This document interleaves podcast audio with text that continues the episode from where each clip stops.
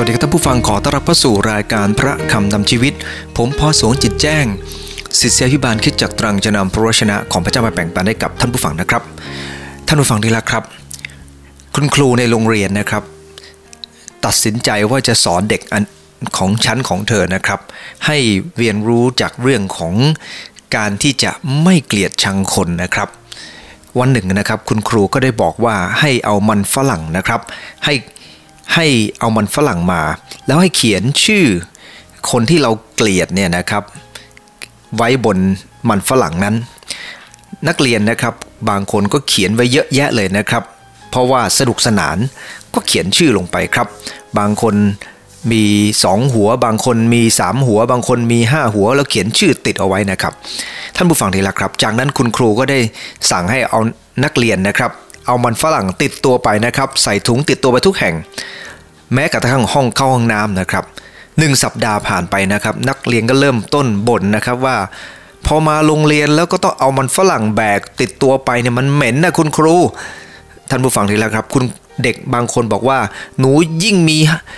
มันฝรั่งห้าหัวยิ่งเหม็นใหญ่เลยคุณครู ท่านผู้ฟังทีละครับ แถมยังต้องหนักกว่าคนอื่นด้วย หลังจาก ผ่านไป 10 วันนะครับ คุณครูก็เรียกให้นักเรียนมาบอกว่าจบเกมแล้ว นักเรียนบอกว่า เอา้าไหนอะคุณครูไม่เห็นมีเกมอะไรเลย ท่านผู้ฟังนี่แหละครับ คุณครูบอกว่านี่แหละเกมลูก คุณครูกำลังบอกว่า การที่เราเก็บเอาความเกลียดชังเนี่ยนะครับ ความรู้สึกไม่ชอบใคร มันยิ่งทำให้ตัวเองนั้นย่ำแย่ไม่ใช่ดีขึ้นด้วย และยิ่งนานไปเท่าไหร่จะยิ่งเหม็นมากเท่านั้น ท่านผู้ฟังที่รักครับ วันนี้ลองถามตัวเองสิครับว่า เราบ่มความเกลียดชังไว้มากน้อยขนาดไหน ท่านผู้ฟังที่รักครับ หลายคนเนี่ยนะครับ เพราะความเกลียดชังนั่นเองทำให้ตัวเองนั้นเป็นโรคภัยไข้เจ็บ ที่หมอก็รักษาไม่ได้ เพราะว่ามันต้องรักษาที่หัวใจ ความรักที่แท้จริงนั้นก็เหมือนกันครับ ท่านผู้ฟังที่รักครับ ความรักที่แท้จริงมันก็เป็นการช่วยเหลือขจัดเอา ความเกลียดชังออกไป และมันทำให้ร่างกายของเราก็รู้สึกดีขึ้น มันทำให้จิตวิญญาณเรารู้สึกดีขึ้น และพระเยซูคริสต์เจ้าได้ทรงตรัสว่านี่คือการดำเนินชีวิตในความสว่างครับ ท่านผู้ฟังที่รักครับ ความรักที่แท้จริงไม่ได้เป็นการที่เรารักคนที่สมบูรณ์แบบ แต่เป็นการรักและชื่นชมบุคคลที่ไม่สมบูรณ์แบบ ยิ่งรักเขามากเท่าไหร่ เราจะยิ่งสมบูรณ์แบบมากเท่านั้น แปลกนะครับ เรายิ่งรักคนไม่สมบูรณ์แบบมากเท่าไหร่ เราจะยิ่งกลายเป็นคนสมบูรณ์แบบมากเท่านั้น แต่ถ้าเราชื่นชมแต่คนสมบูรณ์แบบ เราก็อาจจะอยู่ได้แค่ของความรู้สึกธรรมดาธรรมดา เพราะนั่นคือลักษณะของคนทั่วไปเขาทำกันอยู่แล้ว ท่านผู้ฟังได้ละครับ เมื่อไรก็ตามที่โยนทิ้งความเกลียดคนอื่นออกไปจากใจ เราก็สามารถจะได้รับสิ่งใหม่ๆ ในชีวิต ความสดชื่นก็จะเกิดขึ้น แต่ตรงกันข้ามเมื่อเราแบกเอาความเกลียดชังนั้นอยู่กับตัวของเรา ไม่ให้อภัยใคร ทัศนคติดีๆ ก็ถูกบดบังด้วยความเกลียดชัง ท่านผู้ฟังที่รักครับ สิ่งเหล่านั้นมันยิ่งทำร้ายตัวของเรา วันนี้จากพระคัมภีร์ในหนึ่งยอห์นบทที่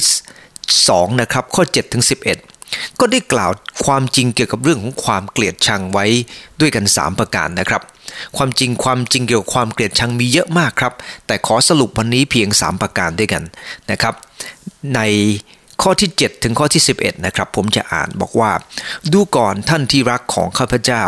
ข้าพเจ้าไม่ไม่ได้เขียนบัญญัติใหม่ถึงท่านทั้งหลาย แต่เป็นพระบัญญัติเก่าซึ่งท่านทั้งหลายได้มีอยู่ตั้งแต่เริ่มแรก บัญญัติเก่านั้นก็คือคำซึ่งท่านทั้งหลายได้ยินมาแล้ว อีกในหนึ่งก็กล่าวได้ว่าข้าพเจ้าเขียนบัญญัติใหม่ถึงท่านทั้งหลาย ที่ว่าใหม่ทั้งฝ่ายพระองค์และฝ่ายท่านทั้งหลาย ก็เพราะความมืดนั้นกำลังล่วงไป และความสว่างแท้ก็ส่องอยู่แล้ว ผู้ใดที่กล่าวว่าตนอยู่ในความสว่าง และยังเกลียดชังพี่น้องของตน ผู้นั้นก็ยังอยู่ในความมืด ผู้ที่รักพี่น้องของตนก็อยู่ในความสว่าง และความสว่างนั้นไม่มีอะไรทำให้เขาสะดุด แต่ผู้ที่เกลียดชังพี่น้องของตนอยู่ในความมืด และเดินในความมืด และไม่รู้ว่าตนกำลังไปทางไหน เพราะว่าความมืดทำให้ตาของเขาบอดไปเสียแล้ว จากพระคัมภีร์ในตอนนี้ได้ชี้ให้เราเห็นความจริงเกี่ยวกับความเกลียดชังอย่างน้อย 3 ประการด้วยกันครับ อันที่หนึ่งก็คือคนเกลียดชังแปลว่าวิญญาณยังไม่เติบโต อันที่สองนะครับได้กล่าวว่าคนที่เกลียดชังเนี่ยนะครับ ยังต้องระวังเพราะตัวเองจะสะดุดล้มลง อันที่สามคนที่เกลียดชังนั้น ไม่รู้ว่ากำลังเดินไปทางไหน ท่านผู้ฟังที่รักครับ เรามาดูทีละประการด้วยกัน ประการที่หนึ่งคนเกลียดชังแปลว่า วิญญาณยังไม่เติบโต ท่านผู้ฟังดีละครับ ท่านยอนได้กล่าวในข้อที่ 7 ข้อที่ 8 ไว้หน้าคิดมากนะครับ ดูก่อนท่านที่รักข้าพเจ้าไม่ได้เขียนบัญญัติใหม่ถึงท่านทั้งหลาย แต่เป็นพระบัญญัติเก่า ซึ่งท่านทั้งหลายได้มีอยู่ตั้งแต่เริ่มแรก บัญญัติเก่านั้นก็คือคำซึ่งท่านทั้งหลายได้ยินมาแล้ว บัญญัติเก่านั้นคืออะไรครับ ก็คือคำสั่งที่พระเยซูคริสต์เจ้าเคยสั่งมาแล้ว พระคัมภีร์ได้บัญญัติไว้ในพระคัมภีร์กิตติคุณ พระเยซูคริสต์เจ้าได้สอนถึงเรื่องของความเกลียดชัง สอนเรื่องของความรัก พระองค์ทรงสอนสิ่งเหล่านี้ไว้ก่อนหน้านั้นหลายปีดีดัก กำลังบอกเราทั้งหลายว่า เมื่อเราติดตามพระเยซูคริสต์เราเรียนรู้อย่างหนึ่งก็ก็คือว่า ความเกลียดชังเป็นอันศัตรูที่อันตรายมาก มันทำให้เราหลายคนนั้นเมื่อเชื่อพระเจ้าแล้วก็ยังแค่แกร่นในฝ่ายวิญญาณทำให้ไม่สามารถจะเติบโตได้ท่านผู้ฟังได้ละครับต้นไม้ บางต้นนั้นผ่านไปหลายปีก็ยังแค่แก่นอยู่ ทั้งที่พันธุ์ของมันเป็นพันธุ์ที่ยิ่งใหญ่นะครับ แต่ว่า มันก็แค่แก่นเนื่องจากว่ามันถูกอยู่ภายใต้การดูแลที่ไม่ถูกต้อง ไม่อยากให้มันเติบโต ท่านผู้ฟังทีละครับ มีต้นไม้ต้นหนึ่งนะครับ เป็นต้นไทรต้นไทรเนี่ยนะครับเมื่ออยู่ในกระถาง ท่านผู้ฟังคิดว่ามันจะโตแค่ไหนครับ เมื่อไรก็ตามที่เราดูแลไม่ให้ลากมันกว้างออกไป เมื่อให้มันอยู่ในกระถางครับ มันจะต้นเล็กมาก แต่เมื่อไรก็ตามที่เราปล่อยครับ และให้ ลากของมันหยั่งลงมาในพื้น มันจะทำให้กระถางแตกได้เลยครับ และมันจะทำให้ตัวของมันนั้นใหญ่ขึ้นมาอย่างน่ากลัวทีเดียว วันนี้เหมือนกันครับ ความดีของคนเรา ถูกความเกลียดชังเนี่ยนะครับ ห่อหุ้มเอาไว้ จนในที่สุดเราไม่สามารถจะเจริญเติบโตกลายเป็นต้นไม้ที่ยิ่งใหญ่ได้ พระเจ้าไม่ทรงปรารถนาให้ความดีของเรานะครับ ถูก ความชั่วนั้นปิดบังเอาไว้ แต่ตรงกันข้ามครับ เราควรจะให้ความดีของเรา ปิดบังความชั่ว ไม่ให้ความชั่วมันเจริญเติบโตขึ้น ความเกลียดชัง แปลว่าวิญญาณของคนนั้นยังไม่เติบโต เพราะอะไรครับ เพราะเมื่อไรก็ตามมีความเกลียดชังห่อหุ้มชีวิตอยู่ เขาก็ไม่สามารถจะกลายเป็น คนที่เข้มแข็งและเติบใหญ่ในพระเยซูคริสต์เจ้าได้ พระเยซูคริสต์เจ้าบันทึกบอกว่า อีกในหนึ่งข้าพเจ้ากล่าวว่าข้าพเจ้าเขียนบัญญัติใหม่ถึงท่าน เอ๊ะเมื่อกี้ได้บอกว่าข้าพเจ้าไม่ได้เขียนบัญญัติใหม่ เอ๊ะทำไมตอนนี้กลายเป็นบัญญัติใหม่ เพราะว่าหลายคนนั้นก็ยังมาไม่ถึงเรื่องของการยกโทษให้กับคนอื่น ความรักต่อคนอื่น มันก็เลยกลายเป็นบัญญัติใหม่สำหรับบางคน ที่ว่า เป็นบัญญัติใหม่นั้น เพราะว่าความมืดกำลังล่วงไป และความสว่างก็ส่องอยู่แล้ว พระเยซูคริสต์เจ้าพระองค์ทรงเป็นความสว่างครับ และความสว่างของพระองค์ส่องให้กับเรา และกำลังเป็นสิ่งใหม่เกิดขึ้นมาคือ เราไม่ได้ดำเนินชีวิตตามกำลังของเราเอง คนที่เกลียดชังนั้นบางครั้งไม่ใช่เพราะเขาอยากจะเกลียดนะครับ แต่เขาพยายามด้วยตัวเองครับที่จะไม่เกลียดใคร ความเป็นเนื้อหนังของคนเราเนี่ยนะครับ มันอยู่ข้างในใจของเรา ความรู้สึกเกลียดชังมันอยู่แต่พระเยซูคริสต์เจ้าได้ทรงตรัสว่าพระองค์ให้บัญญัติใหม่อย่างหนึ่งก็ก็คือว่า พระองค์ได้เสด็จเข้ามาในจิตใจของเรา และพระองค์ทรงช่วยเราครับ ให้ดำเนินชีวิตใหม่โดยทางของพระองค์เจ้า ความเกลียดชังก็จะถูกแทรกด้วยความสว่างที่มาจากพระเจ้า ความสว่างเข้ามาในความมืด และความมืดก็ไม่มีชัยชนะเหนือความสว่าง พระเยซูคริสต์เจ้าพระองค์ทรงใส่ความรักของพระองค์ และทำให้เราไม่เกลียดชังคนอื่นได้ครับ พระองค์จะมีวิธีการทำให้เราไม่เกลียดชัง ท่านผู้ฟังได้ละครับ หลายคนบอกว่าตัวเองเติบโตในพระเยซูคริสต์เจ้า ลองวัดตัวเองดูครับว่า เราเติบโตจริงไหมเมื่อ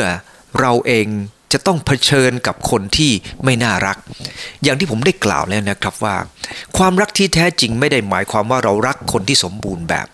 แต่ความรักที่แท้จริงก็คือการที่จะเรารักคนที่ไม่สมบูรณ์แบบด้วยความรักมากๆ เพราะความรักคนที่ไม่สมบูรณ์แบบทำให้เราสมบูรณ์แบบครับ เพราะเราต้องอดทนกับเขา เราต้องหวังใจซึ่งเชื่อในตัวของเขา เราต้องให้โอกาสเขา มันทำให้ตัวของเราเข้มแข็งและเติบโต แต่ตรงกันข้ามความเกลียดชัง มันยิ่งทำให้เรานั้นต่ำต้อย ไม่ใช่เพียงแต่ไม่เติบโตเท่านั้นนะครับ สุดท้าย เมื่อเราปล่อยให้ความเกลียดชังมีอำนาจเหนือตัวของเรา มันจะทำลายจนสุดท้ายเราตายในฝ่ายจิตวิญญาณ ในข้อที่ 9 ของพระคัมภีร์เนี่ยบันทึกบอกว่า ผู้ใดที่กล่าวว่าตนอยู่ในความสว่างยังเกลียดชังพี่น้อง คนนั้นยังอยู่ในความมืดท่านผู้ฟังดีละครับ คนนั้นยังไม่โตในพระเจ้า ในทิทัสบท 3 ข้อ 3 บอกว่า เพราะว่าเมื่อก่อนเราเองก็โง่ ไม่เชื่อฟังหลงผิด เป็นทาสของกิเลสตัณหา และเลอสำลานต่างๆ ใช้ชีวิตอย่างเลวร้ายลิษยา หน้าชังเกลียดชังกัน เมื่อก่อนเราอาจจะเป็นแบบนั้นใช่ไหมครับ ผมก็ไม่ทราบว่าคนเรามีอะไรบ้าง แต่ละคนก็ไม่เหมือนกัน 1 โครินบท 3 ข้อ 3 ก็เหมือนกันครับ ติตัสบท 3 ข้อ 3 กับ 1 โครินบท 3 ข้อ 3 ก็มีเนื้อหาอันเดียวกันก็คือว่า ด้วยว่าท่านยังอยู่ในฝ่ายเนื้อหนัง เพราะว่าเมื่ออิจฉากันขัดเคืองใจกัน ท่านไม่ได้อยู่ในฝ่ายเนื้อหนังหรือ และไม่ได้ประพฤติตามมนุษย์สามัญดอกหรือ พระคัมภีร์ได้บันทึกบอกว่า คนใดก็ตามที่ยังเกลียดชังกัน ยังไม่ให้อภัยกัน ยังทำอะไรก็ ตามใจตัวเองตลอดเวลา นั่นก็แปลว่าคนเหล่านั้นยังอยู่ในฝ่ายเนื้อหนังอยู่ ลักษณะของคนฝ่ายเนื้อหนังมีเยอะครับ แต่มีส่วนหนึ่งที่ชี้ชัดเลยครับว่า คนนั้นยังอยู่ฝ่ายเนื้อหนังคือการเกลียดชังกัน ท่านผู้ฟังดีละครับ พระคัมภีร์ยังกล่าวไว้อย่างน่ากลัวใน หนึ่งยอห์นบท 3 ข้อ 15 ซึ่งในวันต่อไปจะได้อธิบายเรื่องนี้ด้วยนะครับ พระคัมภีร์ได้บันทึกบอกว่า ผู้ใดเกลียดชังพี่น้องของตนผู้นั้นเป็นผู้ฆ่าคนทำไมเป็นอย่างนั้นครับ การที่เราเกลียดชังนั้นเราเป็นผู้ฆ่าคน เพราะอะไรครับ เพราะเรากำลังต้องรับโทษฐานความ เกลียดชังที่เกิดขึ้นในตัวของเรา เราไม่ได้ให้อภัย แล้วเมื่อเราไม่ได้ให้อภัยคนอื่น พระเจ้าจะไม่ให้อภัยเรา และเมื่อพระเจ้าไม่ให้อภัยเรามันน่ากลัวมากทีเดียวครับ เราได้รับพระพรจากพระเจ้า เราควรจะยกโทษให้คนอื่นด้วย พระคัมภีร์ในมัทธิวบท5ข้อ43นะครับพระคัมภีร์ได้บันทึกบอกว่า ท่านทั้งหลายได้ยินคำซึ่งกล่าวไว้ว่าจงรักคนสนิทและเกลียดชังศัตรู ฝ่ายเราบอกท่านว่าจงรักศัตรูของท่าน จงอธิษฐานเพื่อผู้ข่มเหงท่าน พระคัมภีร์ได้บันทึกบอกว่าสมัยก่อนเนี่ยนะครับก็สอนเราบอกว่า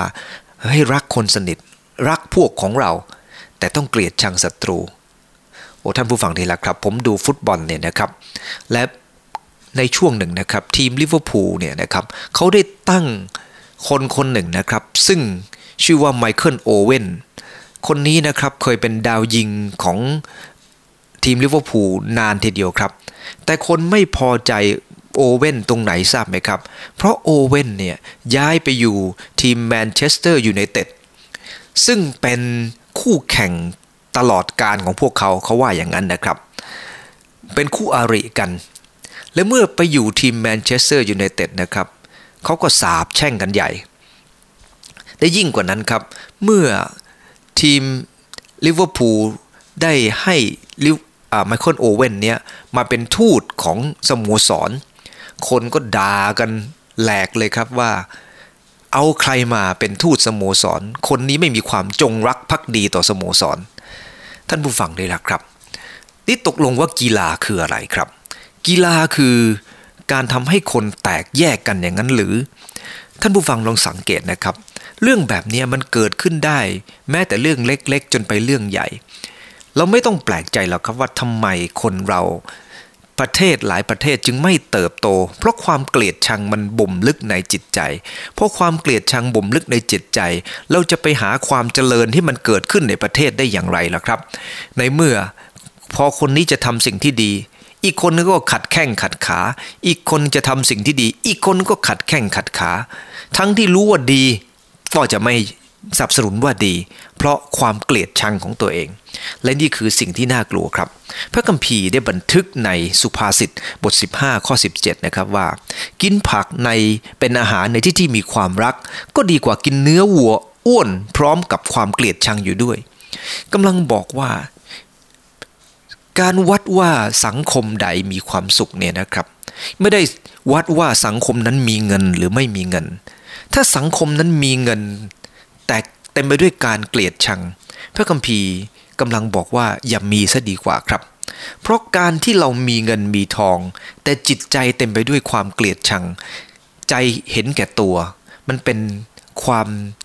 น่าอนาถของสังคม มันเป็นความน่าเศร้าใจ ไม่ใช่ความน่าภาคภูมิใจ วันนี้นะครับซาตานมันเก่งมากครับ มันทำให้คนรู้สึกภูมิใจในความสำเร็จ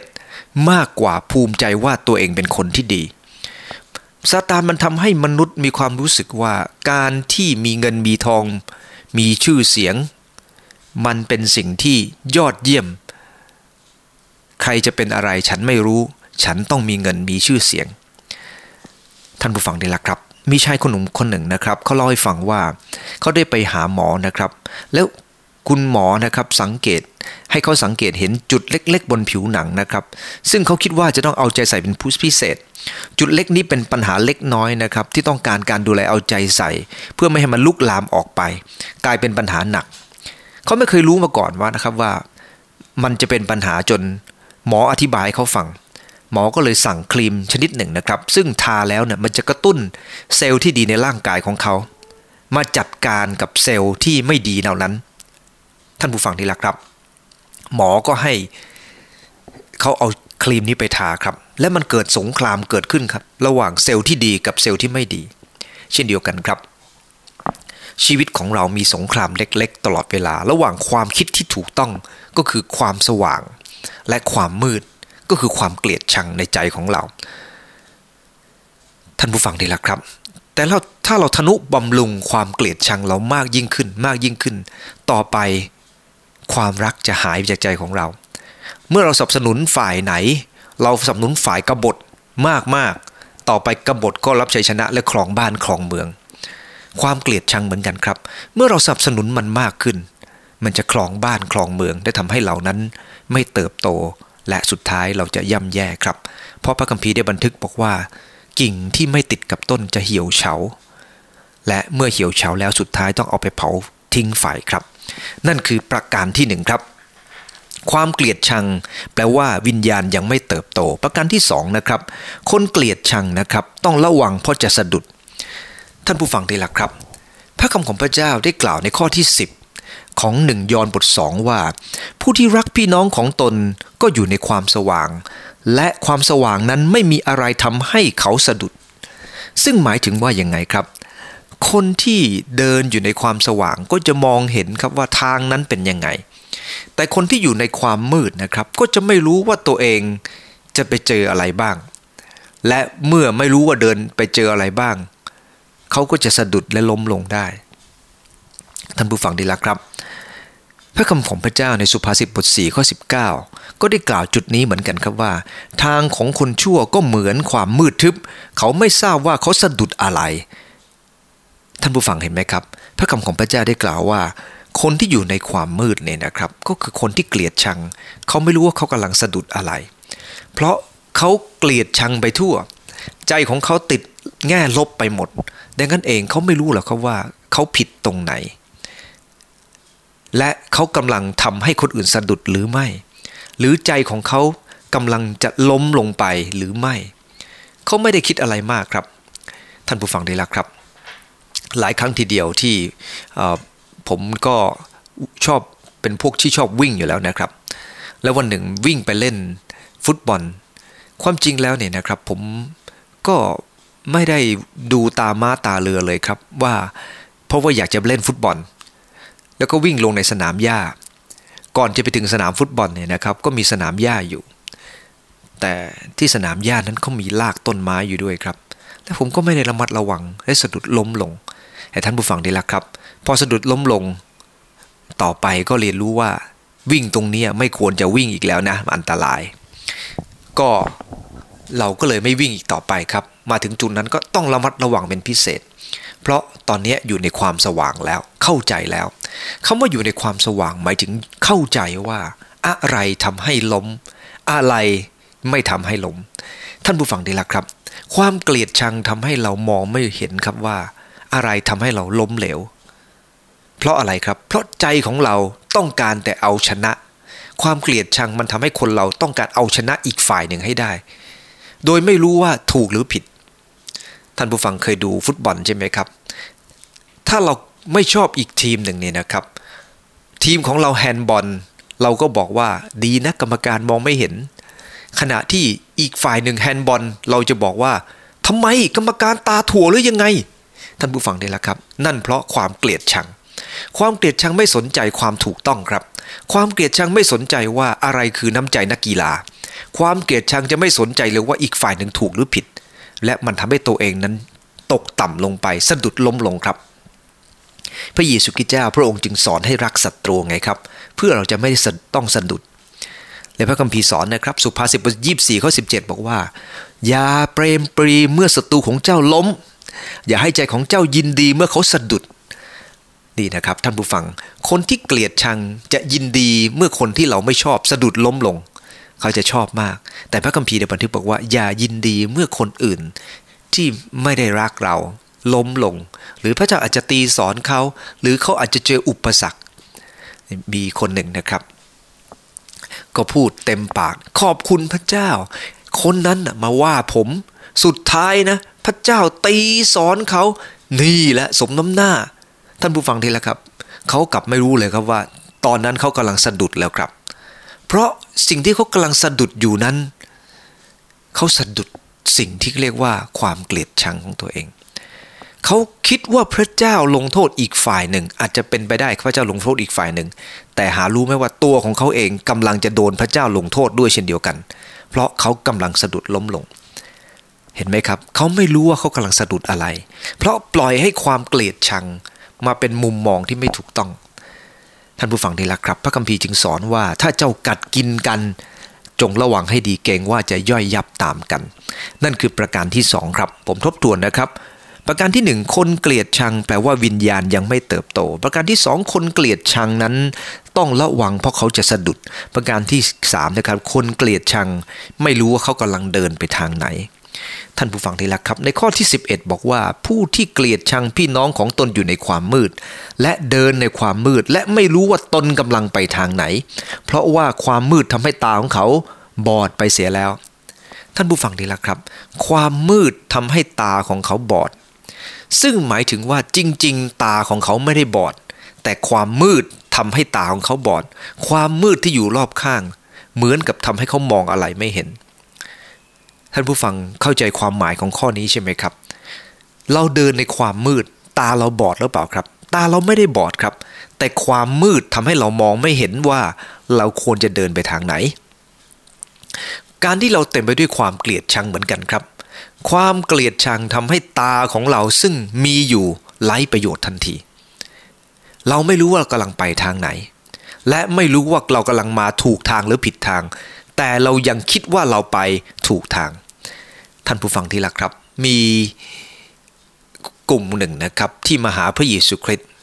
และพระองค์ก็ทรงตรัสกับเขาในพระคัมภีร์ยอห์นบทที่9เนี่ยนะครับว่าพวกเขาตาบอด คนเหล่านั้นบอกว่าตาเราบอดที่ไหนเราไม่ได้ตาบอดเรายังตาดีอยู่เลย ท่านผู้ฟังดีแล้วครับ แต่พระเยซูตรัสว่าพวกเขาตาบอด ที่เขาตาบอดนั้นเพราะพวกเขาเต็มไปด้วยความ อิจฉาพระเยซูคริสต์และความอิจฉาในตัวของเขาทำให้เกิดความเกลียดชัง และความเกลียดชังทำให้เขาไม่สามารถจะ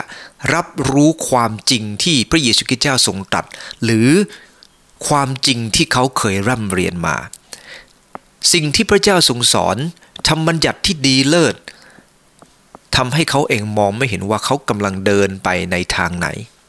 ท่านผู้ฟังเห็นไหมครับว่า ความมืดที่อยู่รอบข้าง มันทำให้ตาของคนเราที่ดูเหมือนดีนั้นมองไม่เห็น มีเรื่องจริงที่เกิดขึ้นวันที่ 2 เมษายน 2 ปี 2559 นะครับ มีการเผยแพร่ภาพของรถตู้ ยี่ห้อโตโยต้าเมลไฟนะครับ ซึ่งเป็นรถตู้ระดับหรูทีเดียวนะครับ ตกแต่งพร้อมสับ ไปค้างอยู่บนทางเดินกว้างประมาณ 1 เมตรนะครับ เกือบจะตกลงในคลองบนทางเดิน แคบๆนะครับริมคลองพระอุดม ในภาพนั้นถูกแชร์กันมานะครับ ระบุว่าคนขับนั้นขับรถไปตาม GPS ครับ GPS นำทางก็เลยตาม GPS ไป และสุดท้ายนะครับเขาก็เอาภาพที่ถูกแชร์ขึ้นมานะครับ เป็นภาพของรถคันนั้นที่ถูกยกด้วยปั้นจันนะครับ เอามายกรถคันนั้นจากทางนั้น เพราะว่ามันไม่สามารถจะออกมาได้ เขาไปด้วยสายตาครับ แต่เขาหลงทาง เพราะ GPS ที่นำทางนั้น มันไม่ได้บอกครับ หรือเขาอาจจะอ่านไม่ออกว่า ให้เดินได้แต่รถไปไม่ได้ และสุดท้ายตัวเองก็ติดอยู่ที่นั่น บางคนมีความมั่นใจตัวเองเหมือนกับคนขับรถตู้นี่แหละครับ มีความมั่นใจคิดว่าตัวเองไปได้ เพราะ GPS บอกแบบนั้น ท่านผู้ฟังทีละครับ บางครั้ง GPS ก็ทำให้คนเราไม่ฉลาดไปซะแล้วหรือไงครับ ปัญญาหายไปไหนหมดเมื่อมี GPS อยู่ ขอดุนใจท่านผู้ฟังทุกท่านนะครับว่าจริง ๆ แล้วสำหรับคริสเตียน พระคำของพระเจ้าเป็น GPS ที่ดีที่สุด แต่ความเกลียดชังเป็น GPS ที่แย่มากครับ เพราะมันจะนำให้เราหลงทางทั้งที่เรายังมองเห็นได้ แต่เรากลับไม่รู้ว่าเรากำลังไปทางไหน ท่านผู้ฟังที่รักครับ ในยอห์นบทที่ 11 ข้อ 9 พระเยซูตรัสตอบว่า กลางวันมี 12 ชั่วโมงไม่ใช่หรือ ถ้าผู้ใดเดินในตอนกลางวันเขาจะไม่สะดุดเพราะเขาเห็นความสว่างของโลกนี้ ถ้าผู้ใดเดินกลางคืน เขาจะสะดุด เพราะไม่มีความสว่างในตัวเขา ที่บอกว่าสะดุดและผิดทางหลงทางเนี่ยนะครับ เนื่องจากความมืดทำให้เขาตาบอด เป็นความหมายคล้ายๆกันนะครับล้างคนคิดว่าตัวเองกำลังไปสวรรค์กำลังติดตามพระเจ้าไปสวรรค์ แต่หารู้ไหมว่าความมืดกำลังดึงเขาออกจากทางของพระเจ้าไป โดยที่เขายังคิดว่าตัวเองกำลังอยู่ในทางของพระเจ้า ท่านผู้ฟังที่รักครับ การที่เรากำลังเดินอยู่ไม่ได้หมายความว่าเรากำลังมาถูกทาง หลายคนกำลังมานมัสการพระเจ้าที่โบสถ์แต่ถ้าใจของเขาเกลียดชังพี่น้อง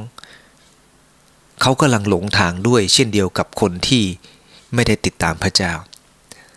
เพราะสิ่งที่พระเจ้าทรงต้องการไม่ใช่คือ การทำกิจกรรมในการติดตามพระเจ้า แต่สิ่งที่พระองค์ทรงต้องการทรงประสงค์ก็คือ เราจะดำเนินชีวิตตามความถูกต้องตามความจริง ผมอยากจะจบลงด้วยเรื่องของพี่น้องสองคนนะครับ คนหนึ่งชื่อว่าอีแวน และอีกคนหนึ่งชื่อว่าอันโยชาทั้งสองคนนั้นนามสกุลว่าคารามาซอฟนะครับ อันโยชาเป็นสาวกที่อุทิศตัวให้กับพระเยซู ขณะที่อีแวนเป็นคนที่ไม่เชื่อ อีแวนไปพบกับน้องชายที่ร้านกาแฟนะครับ แล้วเขาพยายามทำลายความเชื่อของอันโยชา ด้วยการร่ายกวียาวเหยียดนะครับที่เขาเขียนขึ้นมาเกี่ยวกับคณะลูกขุนที่กำลังต่อว่าพระเยซู เนื่องจากทรงตัดสินใจให้เสรีภาพในการเลือกแก่มนุษย์ ยังผลให้ความเจ็บปวดความทุกข์ลำบากเข้ามาในโลก เมื่อคณะลูกขุนจบการโต้แยง้ง อีวานก็ร่ายต่อไปว่า พระเยซูก็ไม่มีคำตอบ แต่กลับเดินตรงไปที่ลูกขุนใหญ่และจุบเขา อีวานคาดว่าอันโยชาต้องไม่พอใจการกระทำที่ไม่เหมาะสมนี้ แต่เมื่อเขาเล่าจบนะครับ อันโยชากลับเรียนแบบพระเยซูคริสต์ครับ โดยการเอนตัวมาและจุบอีวานท่านผู้ฟังได้ละครับท่าทีอันลึกซึ้งของอันโยชาที่สำแดงถึงความรักที่มีต่ออัน อีแวนนั้น มันทำให้เสียงคัดค้านของอีแวนนั้นหายไปทันทีครับ ท่านผู้ฟังดีละครับ พระเยซูคริสต์เจ้าพระองค์ทรงเป็นแบบนั้นด้วยจริง ๆ เมื่อเขากล่าวคำหยาบช้าต่อพระองค์ พระองค์ไม่ได้ทรงตัดตอบสิ่งใด แต่บนไม้กางเขนครับ พระองค์ทรงตรัสว่าพระบิดาขอทรงยกโทษเขา เพราะเขาไม่รู้เขาทำสิ่งใดลงไป รงกันข้ามกับคนที่เกลียดชังพระเยซูคริสต์ทั้งที่เห็นว่าพระเยซูคริสต์เจ้าทรงสิ้นพระชนบนไม้กางเขน และพระองค์ทรงยกโทษพวกเขา เขากลับไม่มีความรู้สึกซึ้งใจในพระเยซูคริสต์เจ้าเลยครับ แม้พระองค์ทรงเป็นขึ้นมาจากความตาย ยังจ่ายเงินให้กับพวกทหารอุดปากทหารนะครับ ไม่ให้พูดว่าพระเยซูเป็นขึ้นมาจากความตาย ให้ไปบอกว่าสาวกมาลักศพของพระเยซูไป เขาพยายามจะกบเกินความจริง ทั้งที่ความจริงอยู่ตรงหน้า เพราะความเกลียดชังของพวกเขามีมาก วันนี้นะครับ คนเกลียดชังแปลว่าวิญญาณยังไม่เติบโต คนเกลียดชังต้องระวัง เพราะตัวเองจะสะดุดล้มลง คนเกลียดชัง ไม่รู้ว่าตัวเองกำลังเดินไปทางไหน ขอพระเจ้าช่วยเราครับ ที่จะเอาความเกลียดชังออกจากใจของเราข้าแต่พระเยซูคริสต์เจ้าโปรดให้พระชนะของพระเจ้าเตือนข้าพงหลายรู้ว่า ความเกลียดชัง เป็นอันตรายมาก ความเกลียดชังแสดงถึงว่าข้าหลายยังเป็นคนที่ไม่เติบโต ความเกลียดชังจะทำให้ข้าหลายสะดุดและความเกลียดชังจะทำให้ข้าหลายไม่รู้ว่าตัวเองกำลังเดินไปทางไหน ขอพระองค์เป็นผู้ทรง